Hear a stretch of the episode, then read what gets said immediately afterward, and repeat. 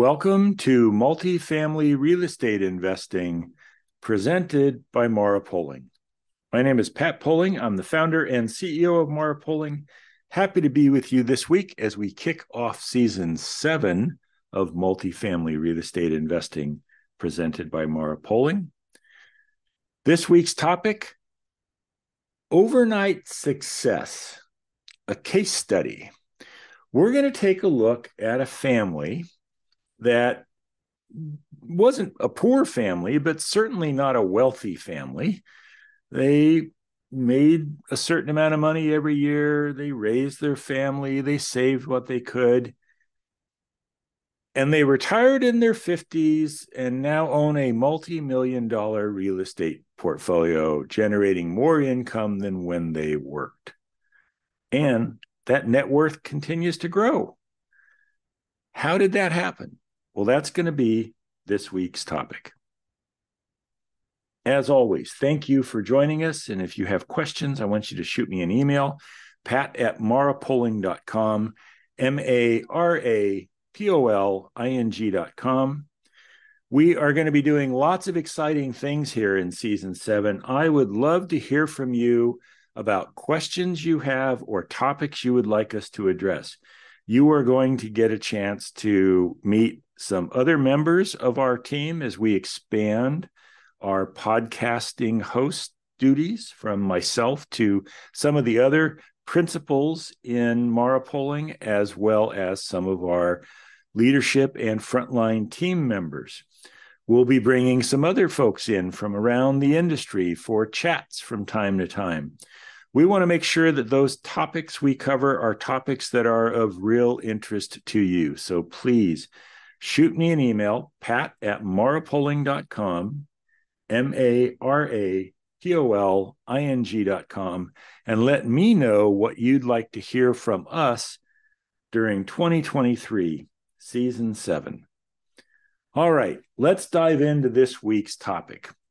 So we enjoy doing case studies. The case studies we've done up until now have been about individual assets. This is a case study about a family, an investor that we work with. And I just think it's a wonderful story. One, it it's not rags to riches, but it's certainly a wonderful success story. And it's not unique. There are many, many many versions of this story out there.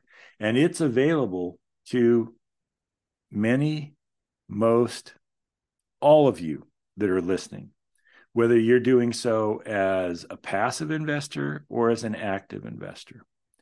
So, we're going to talk a little bit about the setup and then how this all transpired. Now, obviously, we're not sharing details that would uh, expose, you know, share anything personal about this particular family. Uh, so some stuff will be a little more generic. We won't be mentioning locations in terms of where investments were made and the like, uh, but we'll give you a pretty good idea as we go through of some of the things that uh, that made all of this happen. Okay, so let's start with the setup. So we're talking about a couple. Uh, they have a couple of kids. Uh, as a family, they never made more than I think about eighty thousand dollars a year. So, like I said, this was not a poor family, but this is not a wealthy family. Uh, they lived in one of the coastal states. Uh, generally, it's more expensive to live along the coast than it is to live uh, inland. So, that amount of money per year, not a lot to go around. They raised a family and they saved what they could, put money into their 401ks and put some money into the bank, um, you know, the reasonable kinds of things that we're all taught to do when we're young. Well, today they're retired. They actually retired quite a while ago uh, in their 50s. They have a multi million dollar real estate portfolio comprised of a pretty good number of properties. And they generate more income today than when they worked. And again, they're not working and their net worth continues to grow so as we've talked in the past they're they're living the strategy they're living off of the golden goose's eggs but the golden goose is alive and well and growing every single year. So, how did all that happen? Well, let's start with some basics. This is a pretty focused group of people. Uh, this family didn't drive the fanciest car in town. They didn't uh, take the biggest, fanciest vacations. They still did all the things that uh, families enjoy doing, but in some degree of moderation. And I think you'll find in many success stories that that's a key component is living within your means so there is some money to set aside and invest. The key ignition point, if you will, happened about 20 years ago when they bought a new house, new to them, not a brand new house, but a new home to live in. And they made the decision not to sell their current house. So they had a new home that they lived in, and they still owned their other house, which they now turned into a rental. And at first, the rental income, especially when you consider all of the set asides that need to be done for repairs and maintenance and landscaping and all the other activities that go into owning a piece of property. And those of you that own and operate directly know exactly what we're talking about. There wasn't any extra cash flow out of it. So, at least initially, this wasn't doing anything to move them towards their goal. But the property was growing in value. And over the course of several years, rents increased. And as rents increased, they increased at a rate faster than the cash expenses. The loan was a fixed amount.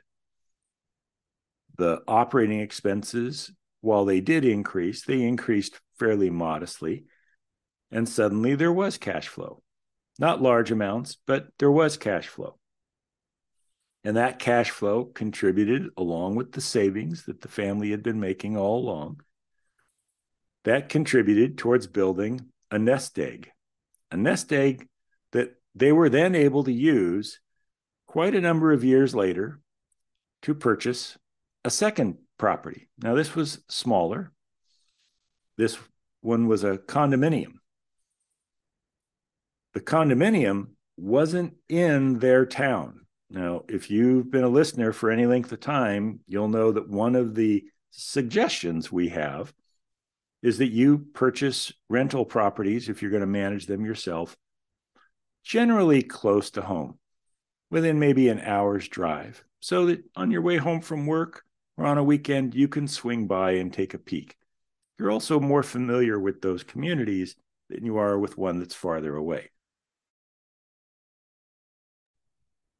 That is not what this particular couple did, but it worked for them. They purchased a condominium in a town uh, some distance away, not an hour, but more. And they rented it. And they were able to purchase it in such a manner that it did generate some cash flow right away. Not a large amount, but some. And so the cash flow from that property and the cash flow from the original property together, along with their savings, began to grow. And you can see where this is going. We're headed towards another property. And then something happened.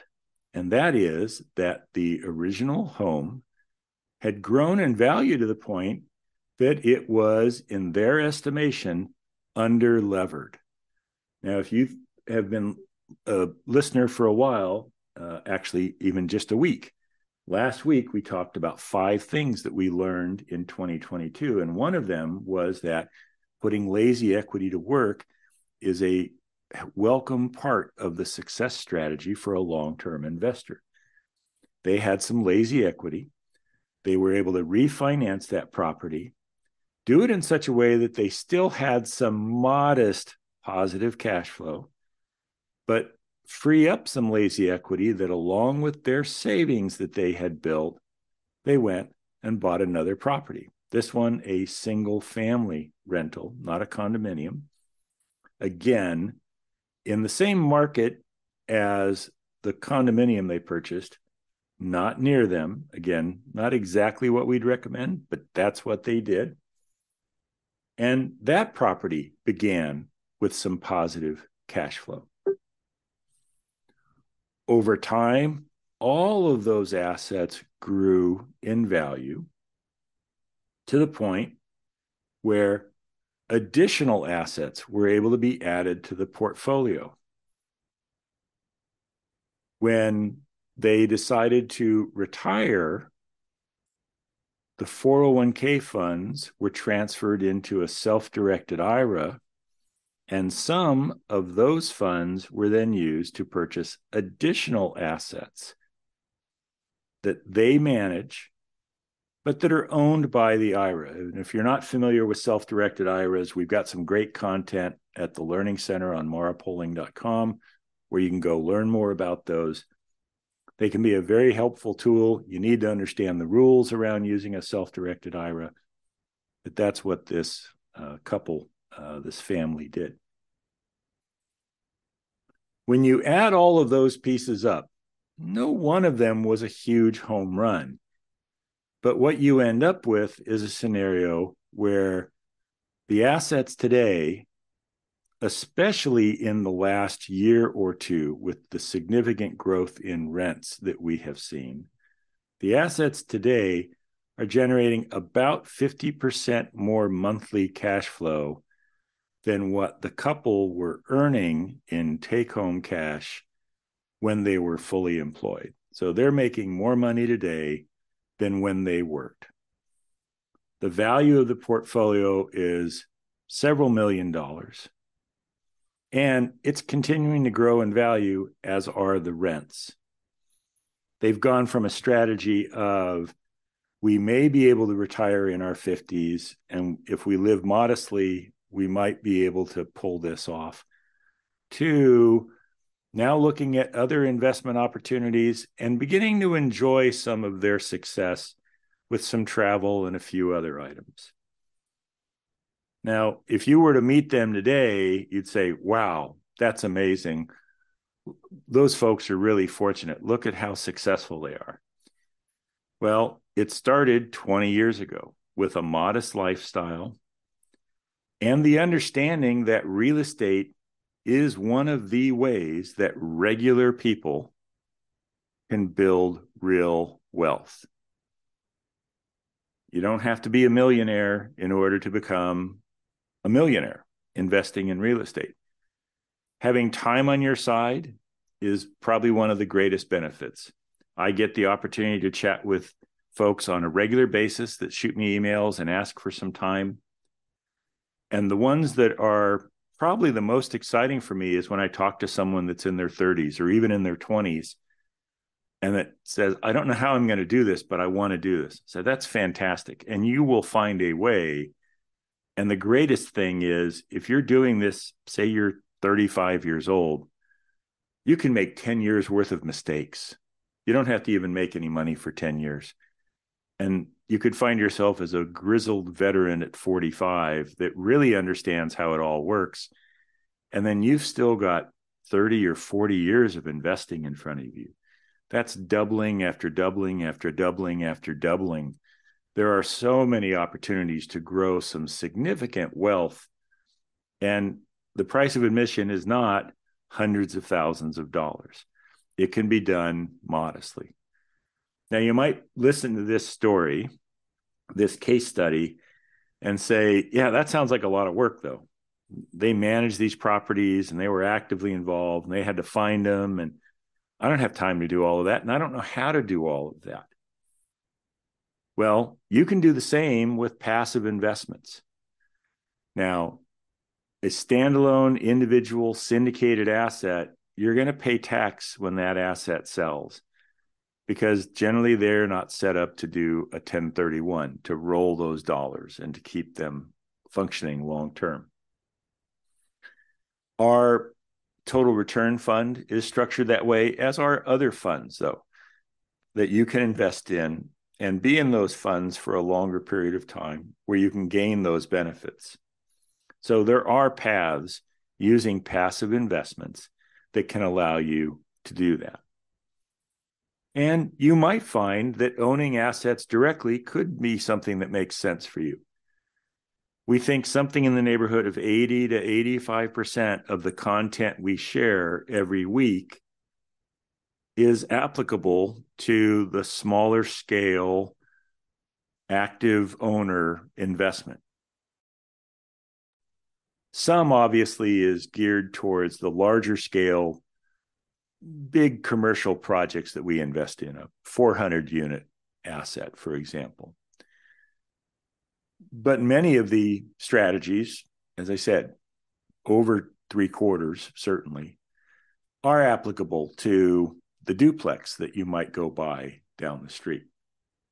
So, as we do often, we encourage you take a look at multifamily real estate. If you don't have any in your portfolio, give serious consideration to adding some.